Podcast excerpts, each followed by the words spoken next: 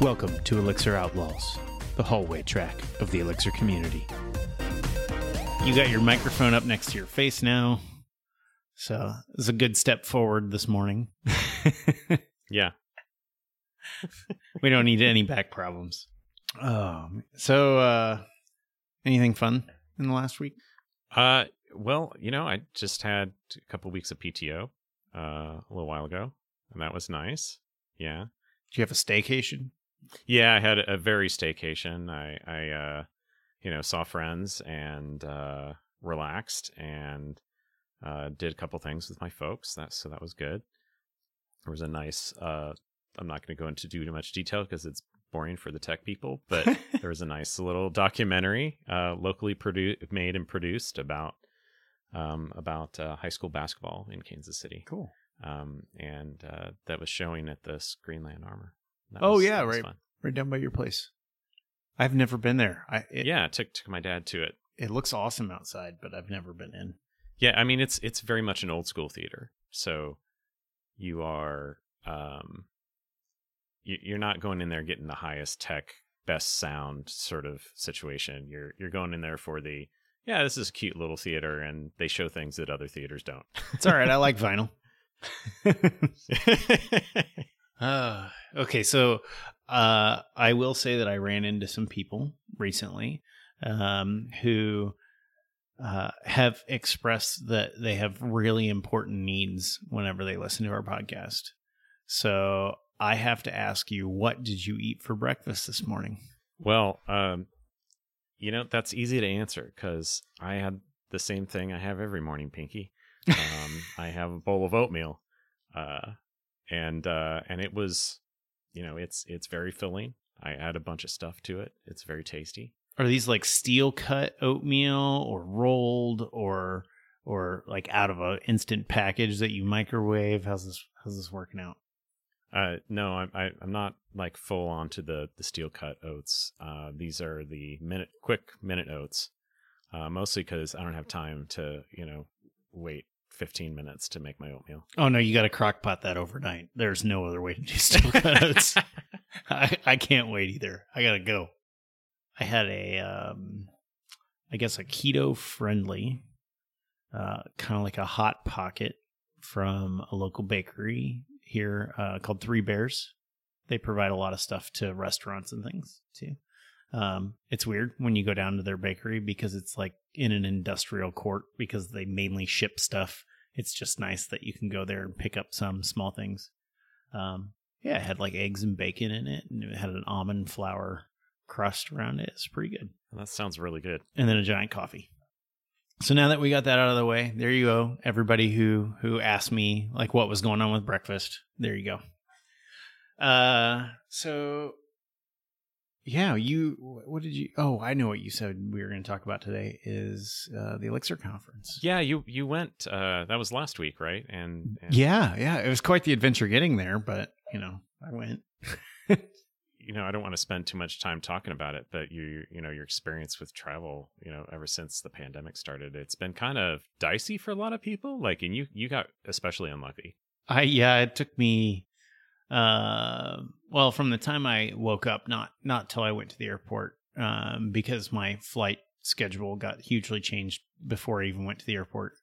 I woke up to my flight was canceled, went to rebook, and there were no flights from Southwest, at all that day or the next day or the next day. And I kind of freaked out, ended up getting a new ticket with United, so I thought about driving when I woke up in the morning, and if I had driven, I would have beat myself to Austin by, I would have been there at 8 p.m. instead of 1 p.m. the next day.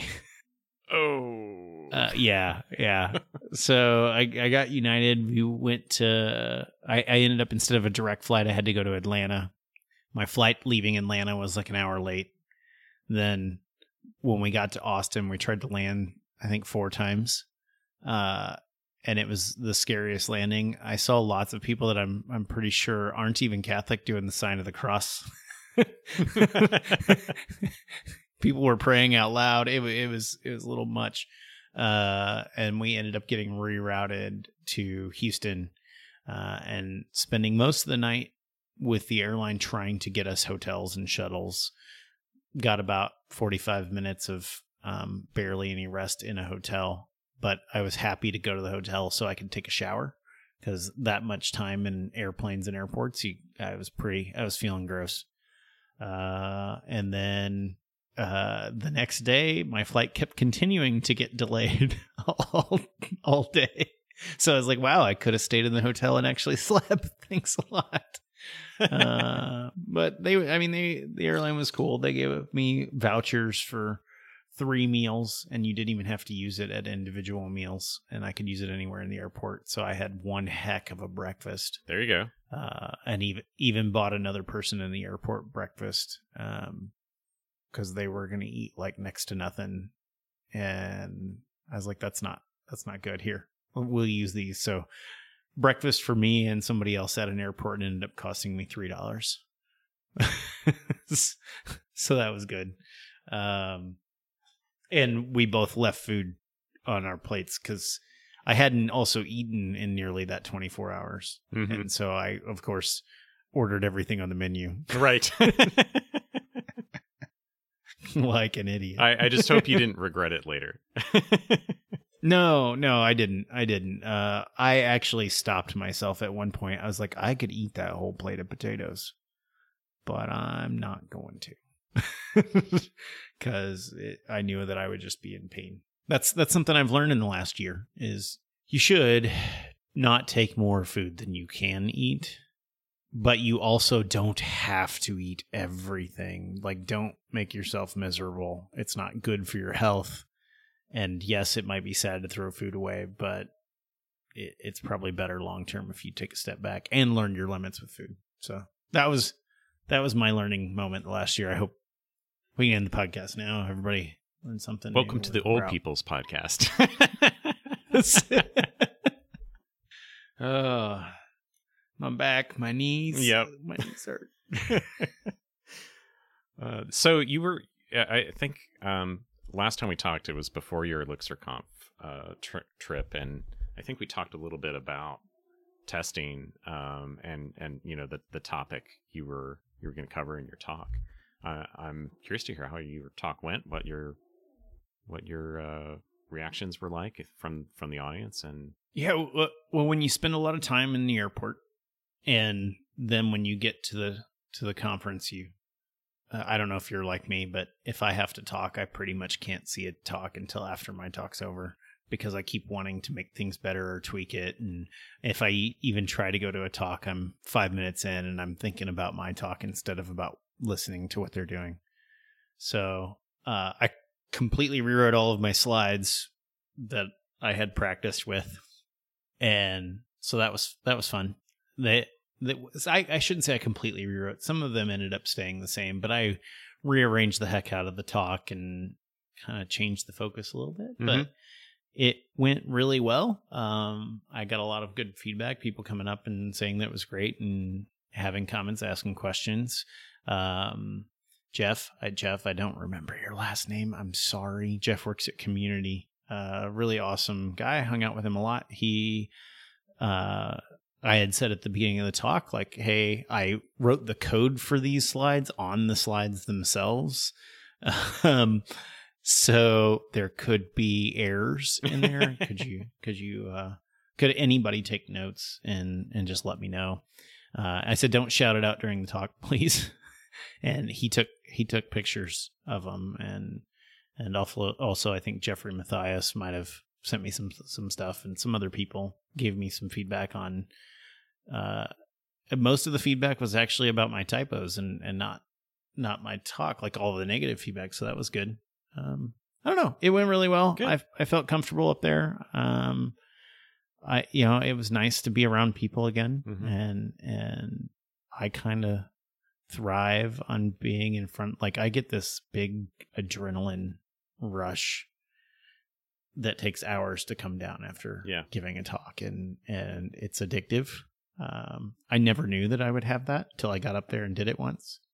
So I felt that again. It was wonderful.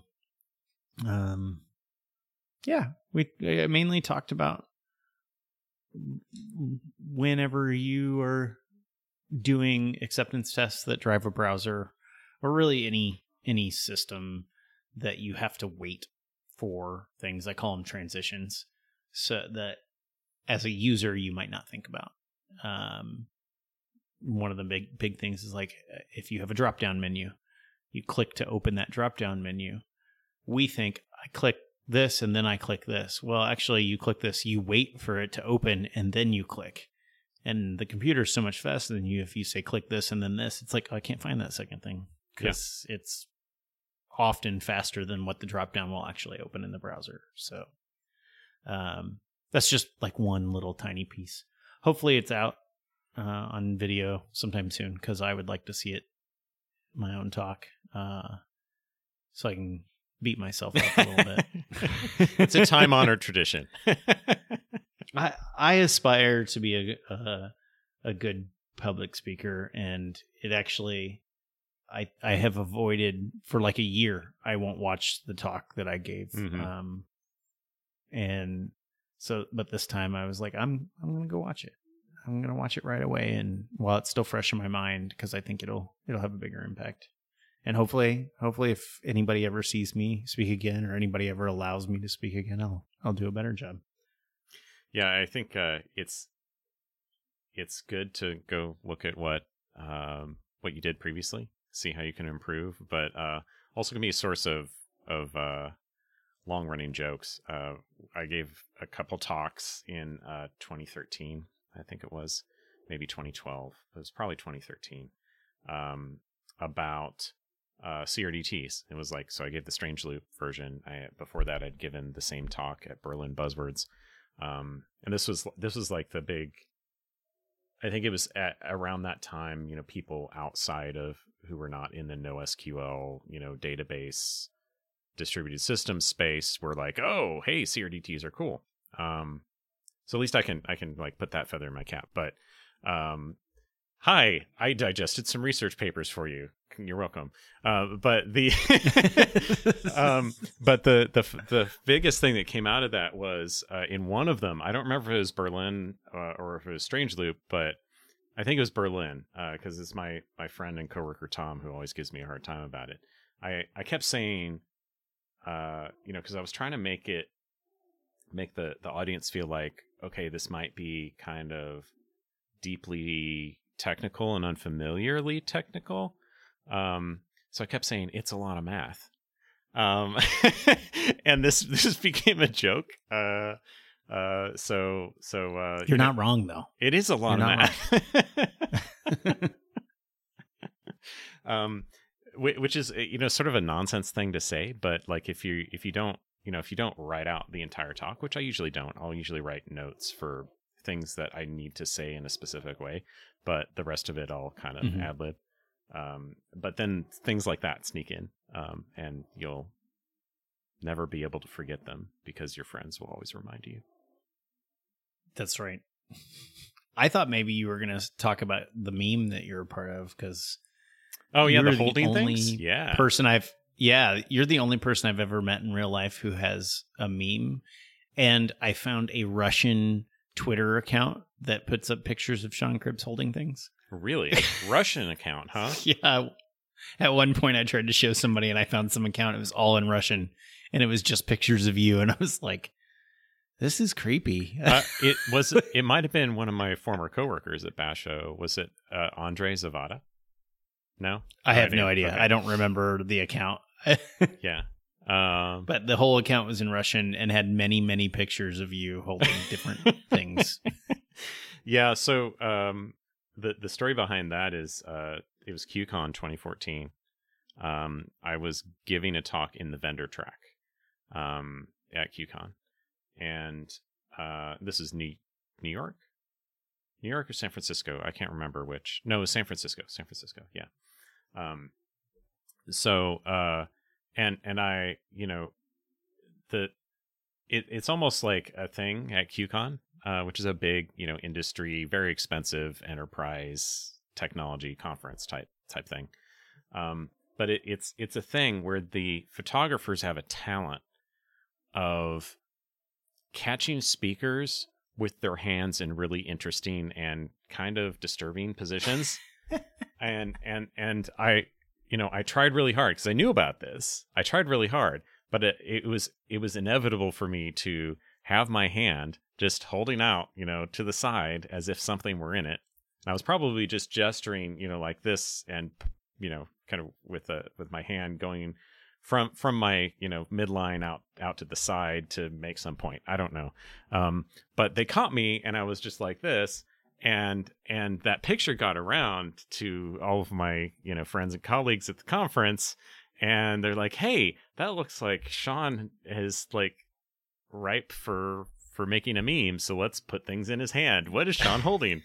The funny thing is that the very next day, my friend Inez had one of the memes in her talk. She worked it into her talk for the nice. Very next day. I think one of my favorites is Sean holding Sean holding Sean holding Sean. Yeah, there's a lot of those recursion jokes. Yeah, and a lot of them don't seem to fit back into the tech world, but that one did. Yeah.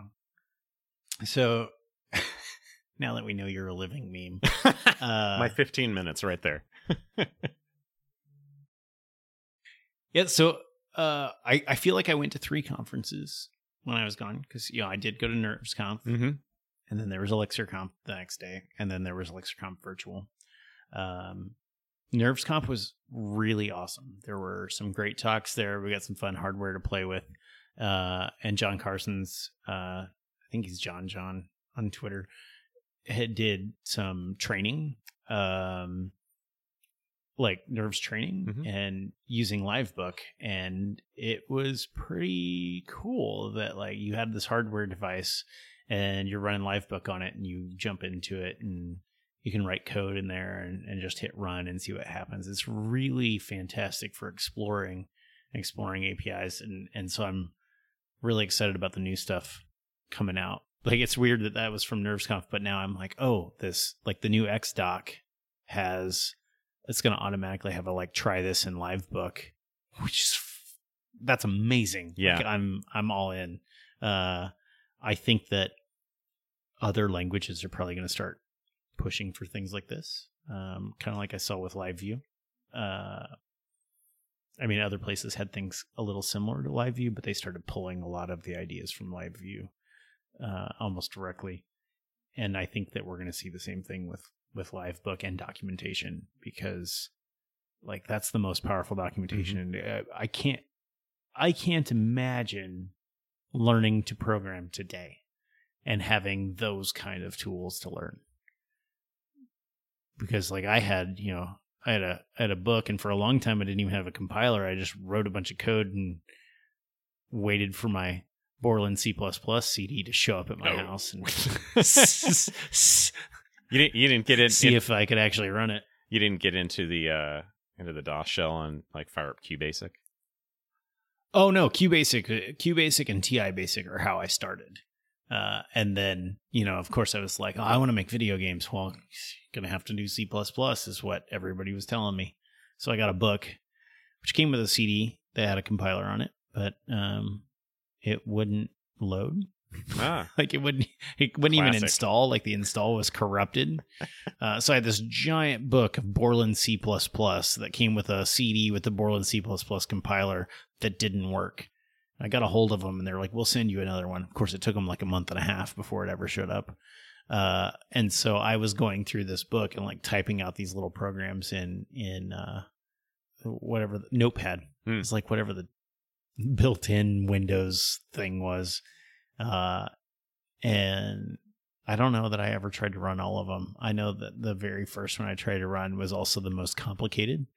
I should have started the other way. Yeah. And I spent 3 days trying to debug it and add semicolons and all kinds of things. So, I learned OO at a pretty young age, I guess. I didn't know I was doing OO using C++, which basically means that I don't know OO. Yep. Totally agree. I feel the same way if you learned OO through Java. I'm sorry. if I offend anybody there, but that's how I feel about it. If you learned with small talk, you're probably in the right place. But yeah, I didn't know we were going to get into. That was an interesting tangent. Yeah. But anyway, yeah. Like, so Livebook and run on Livebook links and stuff seems like that's just blows my mind. Yeah. I think that's really great for Nerves too, because, last time I looked at Nerves trying to do something, there's a lot of setup, and there's a lot of, well, are you running, like, this is designed to be on a smaller device. I won't say embedded because it's not necessarily embedded, but you can run it on a Raspberry Pi or whatever, but you're spending, you got to spend a bunch of upfront time deciding what architecture I'm going to run this on and setting up the project to be able to run on that. And gosh, it'd be just nice to fire up a Livebook and go, okay, I can play with these APIs and figure things out, Yeah, like, what can I do with this? Right, without having to write the whole project first and, like, flash the firmware all the time.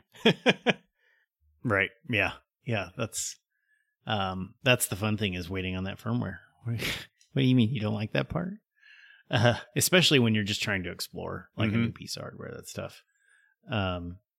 Interesting fact, though, because of how Nerves is set up, if you wanted to, you can use Nerves to deploy to your servers because you just have to have something that can run Linux. So now you have AB partitions that automatically swap over if one fails. So you could use Nerves Hub to deploy to your servers. You just have to build a Nerves image for whatever server you have. So you're saying Nerves made Elixir deployable? That is absolutely correct. You could, congratulations everybody! Thanks to Nerves, you can deploy Elixir now. You can now deploy. Categorically, deploying Elixir does not exist. There you go. That's my Keithley for the day. Absolutely never deployed Elixir ever. Never. Not without Nerves anyway. But the AB partition, like, fallback stuff all being built in, and the tool chain that Nerves uses, I think that it's really a viable way for a team to do deployments if they wanted to. And you get all the power that Nerves has put into making building systems simple. And now you also, because you've controlled and built the system, you know that whatever you're deploying, exactly what's on it. You don't have to worry about if you upgrade, it's upgraded within that system. So if you upgrade, you don't have to worry about, oh, did I change my build pack? Did I upgrade this on the server? And then, sometimes I have my ASDF tools, right? Mm-hmm. That I have to update. Then if I'm deploying to Gigalixir, then I have like some Elixir bundle configuration that I have to go update the Elixir version and version in there. Otherwise, when I get to my deployment, suddenly my deployment fails. There's all these little things. And if you can do it in Nerves, you're done. Move on. Just push the whole system. Yeah. Get a DigitalOcean box for $5. Ship it. That's awesome. I think it goes to show that, you can accomplish really great things when your tools are well built, and like, it would be nice to see that sort of level of attention go to the rest of the ecosystem too. But it also, like, there's a lot of unfun, like, nitty gritty things to do in that space. Sometimes it's gnarly fun. Oh yeah. But a lot of times it's just not fun. It's like, I have to write this glue code that's never going to be clean and have a nice abstraction, but I have to do it so that we can accomplish this task that everybody needs done. You talked about getting those tools back in. You wish that those tools had gotten into the rest of the ecosystem, is that there have been a lot of things that the Nerves team and working on Nerves has brought back to the ecosystem as a whole, just because, we're working on little tiny devices. I remember one time I was trying to get some help. We were working on a Nerves device at Schneider Electric. A big uninterrupted power supply for running data centers and things. And there was something weird that I ran into. I don't remember what it was. And I just asked, and people were like, get more RAM. I was like, oh, you do server work. I see. Yeah, just upgrade your instance on your cloud provider, right? Yeah. I also thought you were also the person not writing checks for this cloud provider. Very true. I've seen a company spin up like 96, I think it was, of the largest AWS servers. And the developers be like, that's just how it works. And I thought, oh, everybody should do some embedded systems work for a little bit. Yeah, and I think there's... It's been good over the last few years to see, for instance, things like telemetry become more popular, because I think there might be a perception, it could be the sort of, well, I'll ship the MVP type of attitude, and not concerned with like longer term maintenance. But there's been kind of a dearth of observability as a practice in Elixir. It's been kind of mixed in Erlang. I would say there are folks who cared about it and folks who didn't. And so, you know, what you find is little in the Erlang side of the ecosystem, you'll find certain patterns that are not uniform. Like you have two or three different libraries that all kind of accomplish the same thing, but they do it in very different ways, and you can't use them together and that sort of thing. So it was good to see telemetry kind of unify that idea. And actually, it's more like, well, they ripped, you know, the new logger, what was that, OTP 22? I forget, 21? They brought in the new logger. Yeah, somewhere in there. It's the same kind of pattern. It's an event dispatcher rather than a whole set of processes necessarily.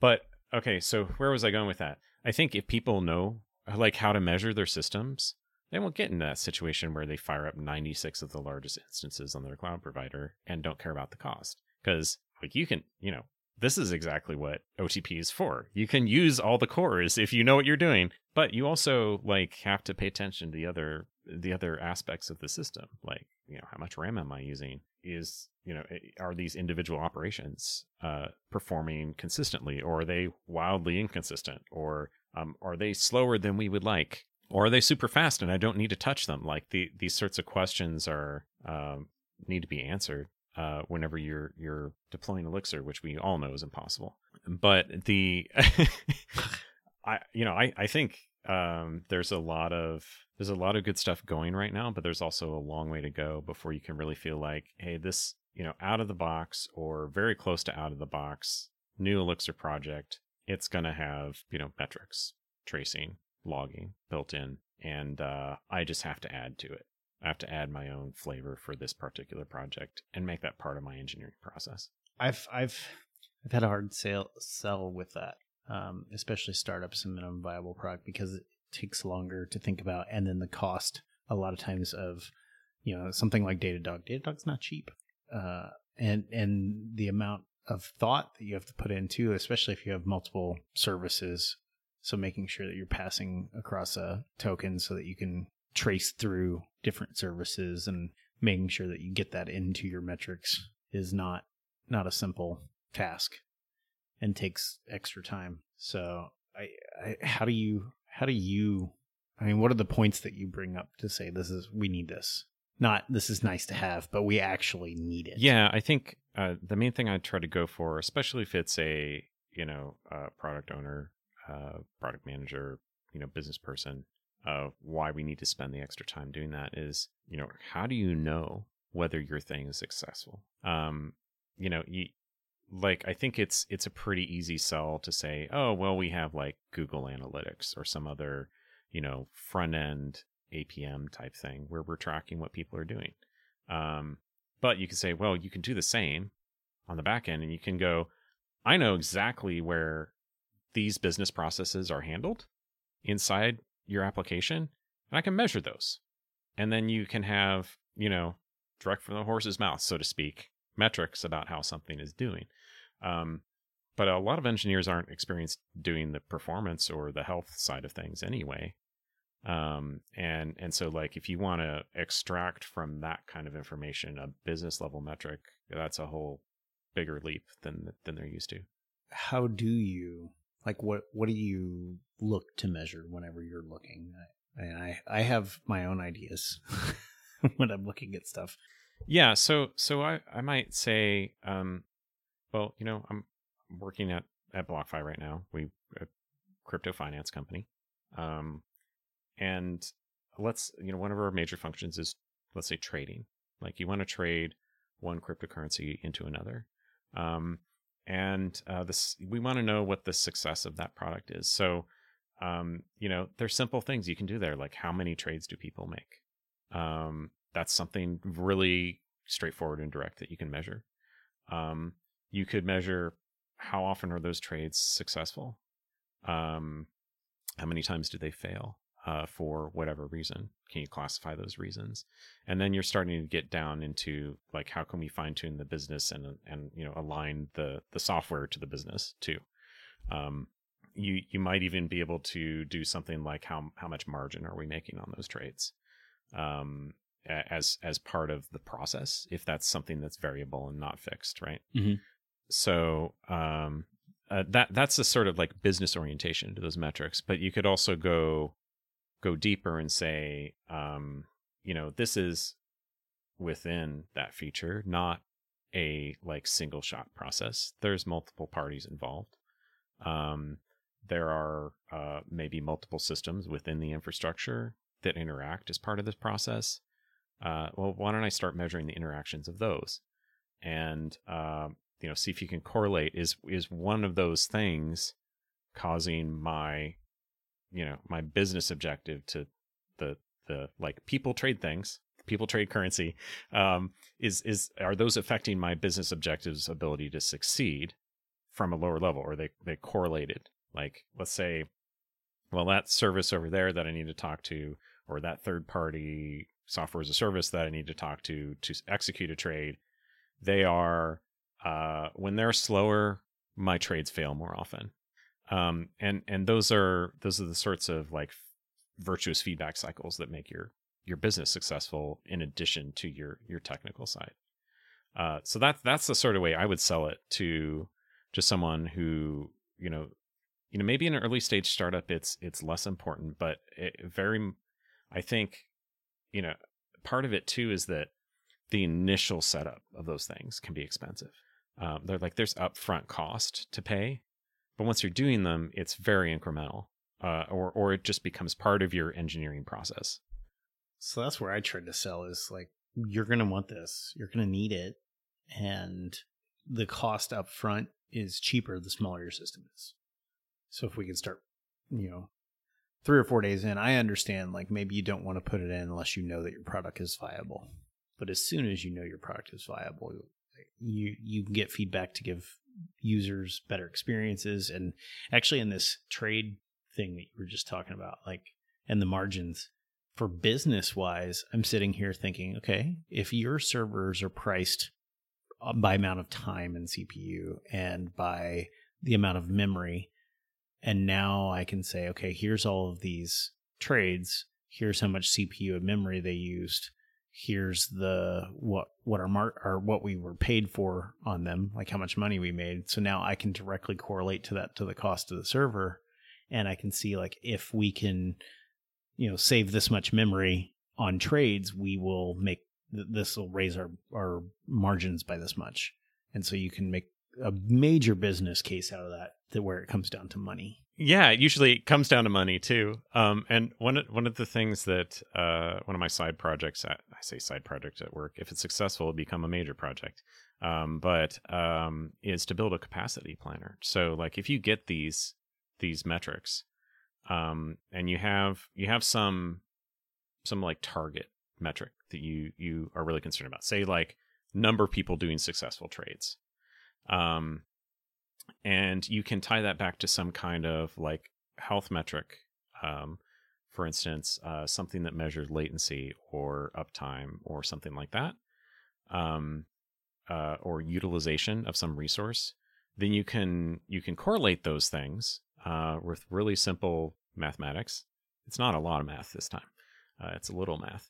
And then create projections of how much your system can handle. So if you say, you know, well, if my database CPU utilization hits 80%, things are going to be in a lot of pain.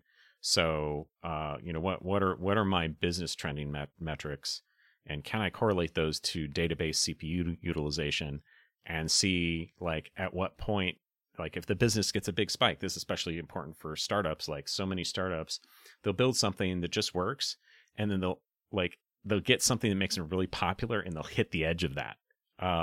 But if you can project out, you know, it's still a guess, of course, but you can get an idea of where am I going to hit those limits that are mean the system is unhealthy and the business is unable to continue. And you can kind of optimize toward improving those correlations, like lowering the slope of that line. Yeah, I just blanked out. I had a question and it had to do with projecting out, and now it's gone. Oh, well, I guess we're moving on.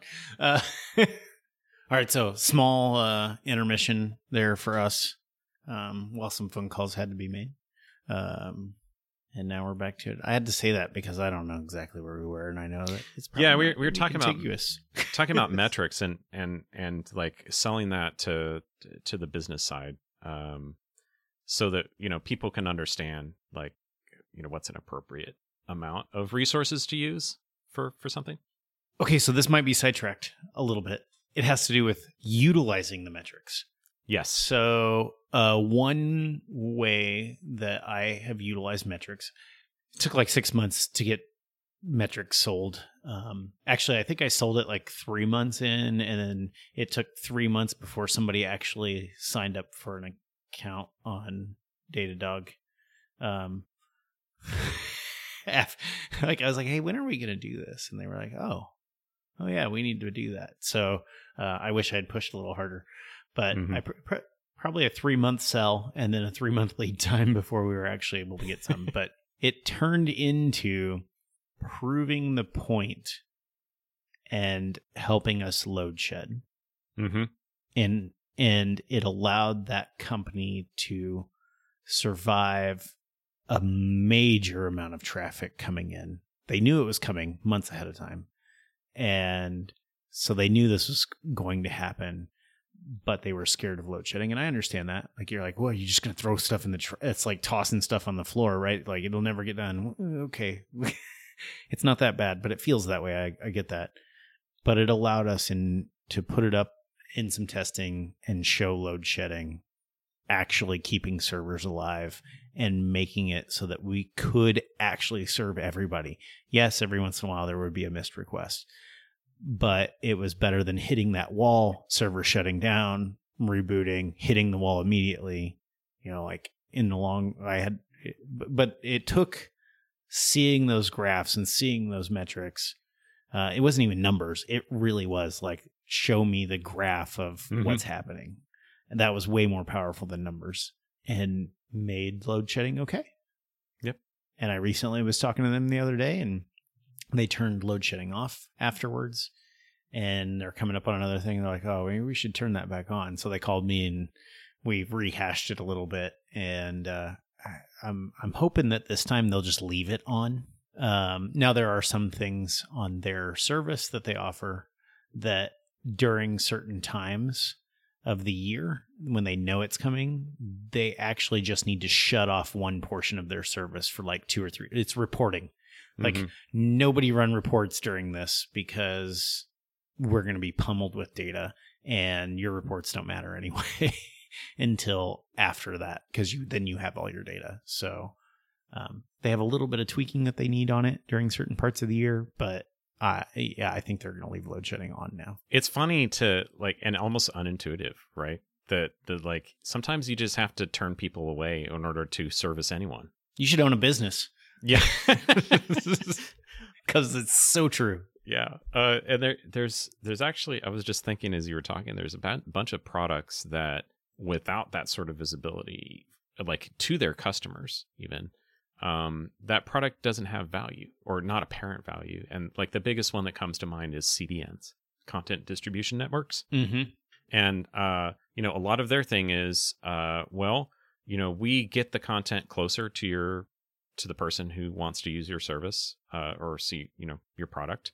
And so the load on your servers is lower, but also, you know, most of them, have, you know, filtering or traffic shaping functionality and like that sort of stuff. You know, if you need to block somebody who's hacking you, or, you know, you've got a ton of traffic from one region because your product is really hot there right now, then, you know, you've got the opportunity that the content distribution network can cache that stuff for you, and serve it out of the place that is the hottest on in a really efficient way. And then your servers don't fall over. But without those metrics, you're like, well, what is this thing doing for me even? Yeah. You know, or is this just something I'm throwing money at for no reason? And the really, this is in particular to CDN, but many other services have the same thing. The great thing about a lot of like those services is that they are borderline set it and forget it. Like I don't have to control where the CDN is deciding to put the resources. They've kind of mastered that. And so I don't have to learn that. And our team doesn't have to manage that, and that's extremely powerful. And then, you know, if your I've seen CDNs now that are hosting more than static assets, mm-hmm. and they're like, putting services out there. I just want to remind people that now you're a distributed system. You already were, whether you realized it or not, but now you really are. So be prepared. Be prepared for, well, I just added something and now it's not showing up, or I added it and Sean, who's, you know, 10 miles away, he might be hitting a different server and he doesn't see it yet. And you're like, okay, but Ian, you gotta set expectations, which can be hard with customers, but it's getting easier. I think more and more people have seen enough things on the internet and seen what the result, not non-technical people have seen the results of a distributed system. They may not know why, but they're like, if I wait a minute, it'll probably be okay. You don't have to just hit the refresh button. Yeah. Like, yeah. 85 times. Thank you, Grandma. Now that's where that CDN really comes in handy, when they hit the refresh button 85 times. The refresh button versus like whatever action you're having them do. Yep. That's a rough one, but I've been dealing with that lately. People hitting the same button over and over, and they're not like double clicking it. They're hitting it again like 8 seconds later. Mainly because all we gave them was a toast message as a hey, we did this, and they needed something right next to that button to say you already did this, because we don't want to stop them from doing it again because they may need to. We especially couldn't decide on an amount of time that was the right amount of time. Like maybe they need to send it again in an hour, maybe because it sends an email. No, yeah, it was like maybe they're talking to somebody on the phone and that person's like, I didn't get it. Can you send it again? Or I accidentally deleted it or whatever. Mm-hmm. And we didn't want to stop them and say, well, you can't do it till tomorrow, or you can't do it for 4 hours. 'Cause it's not cool. Like, yeah, I got to give you enough to run your business the way you want to run it. Mm-hmm.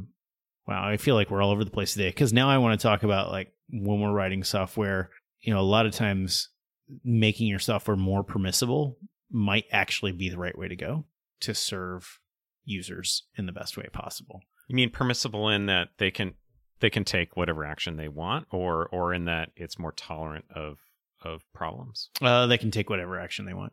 I think more tolerant of problems is good too, but you know, that's why one of the reasons I really like working in Erlang and Elixir is because I feel like it's more tolerant of problems. Like we had a bug recently where I didn't even notice. I just happened to glance in some logs and see an exception once. I was like, huh, I'm going to go test that. And then I went and tested it. And I'm like, oh, you can't even tell from the front end. This is beautiful. Because it's using LiveView. And instead of it updating the portion of the page in the nice, super fast way, it reloaded the whole page. But the user doesn't really, like, you couldn't even tell. And I was like, this is amazing. Well, it didn't really reload the whole page. It reloaded a whole section of the page that it was a list. And instead of just adding the item to the list, it reloaded the list, which is fine. Oh, so like, at least the state change was all you saw and not not the fact that it like crashed and restarted. Yeah. So everything appeared to be looking fine. Even our we had some acceptance level tests, which I'm kind of a fan of. Even those acceptance level tests said it was all good because they still got the answer they expected. Right. And they waited for a minimum of period of time for that thing to appear, and then it did appear because it reloaded. And there's something to be said for, I still think that there's something to be said for the acceptance test in that case, because it said, even with our problems, we are meeting the expectations. Right. And that also allowed me to decide whether that problem was worth fixing right now. Like, did it need to go to the top and be a priority, or could it hang around for a little bit? Mm-hmm. And then maybe if I had some metrics on it, I could have said, oh, it's not even hurting us in our memory and response times enough to worry about at this moment, because we have this other thing that's far more important. But it actually, I feel like the acceptance test and the way that Elixir Erlang, LiveView, the way all of it works at OTP, like, saved me. And I didn't even notice. It's so beautiful when it saves you and you don't know. Well, I think that's also a testament that you and your team, built that code correctly. Because imagine if that state change that caused, an exception and a reload actually made the application slower or not come back into the same state. I think there's so much excitement about LiveView because, oh, hey, you can build these kind of things that look like single page apps, but they're completely server side driven, and you can manage the state in Elixir, and that's great. But it in a lot of ways ignores the fact that you have to account for the fact that that WebSocket might drop and your process might crash because the socket's gone. And then what does the user do on the front end? Like, do they completely lose everything? And does it force a reload of the entire page? What's the experience? And the fact that you were able to do like a minimally impacting failure mode for that user experience is like, hey, you did the code right. I would like to take all the credit. I do have to say, I would say at least 50% of that credit really does go to like the LiveView team and how they have set the system up. I'm not going to say that everything about LiveView is my favorite thing in the world. Sometimes I get really frustrated by it. But that, like, the way they have built that thing makes it actually simpler for me to do the right thing. Mm-hmm. It puts me in a mode to be able to do the right thing. Sometimes I have to do a little like more and make sure that I'm doing it to not actually cause a problem. But they have done so much of the work on setting up the processes correctly and the supervisors correctly that, like, really 50 to 80% of it is done for, I'm going to say, high availability. Yeah. Good job, LiveView. Yeah. Everybody have fun with that next version coming out real soon, yeah. Right? Or is it already out? It's out. We moved one of the applications over to it mostly. We didn't move the JavaScript stuff yet because that's a lot more work. Mm-hmm. Although I look forward to getting away from Webpack. Let's see. I'm limited on time left, but wanted to say, like, there were some really good talks at ElixirConf when they start coming out. Get on there and watch them. The ones that I saw, because I missed almost an entire day. Brooklyn's keynote. On the final in-person day, I got back into the room. She's about halfway through it, but it was amazing. I'm planning on going and watching the rest of it later today if I can squeeze in the time. The Jeffrey Mathias has a talk on testing, and Digit did a great talk on. He wrote an RPG in Elixir, and he talks about ECS, entity component system. Way that games are written, which I think is super applicable outside of games. If you need to have things where you build up functionality, like you have entities that are pretty much the same, but you need to add functionality to them, maybe even at runtime. It's pretty amazing. So watch that talk. I don't know. There was a lot of good ones, and next year we will be back in Aurora, Colorado at the big resort with the Lazy River Conf 2, and we'll try to make sure that we have some more t-shirts and have a Lazy River Conf in the evening. So make sure to bring your pimento cheese, people, right? Yeah. I mean, actually, I do like pimento cheese, but I think I got a little burnt out that year. Yeah, it what started as a joke became too much of a thing. Well, and then people started giving it to me. Yeah. So that was weird. Okay, no pimento cheese. Next year, it's beer cheese. Beer cheese. Ooh. Okay, beer cheese and soft pretzels. You heard it here first. Awesome. I don't know. You have any closing thoughts? Instrument your applications, folks. You'll thank me later. Perfect. Perfect. Thank you all for going on this meandering ride with us today. We were all over the place, but all good things. All good things. All right. Well, I'll see you later, Sean. Yeah. Have a good one.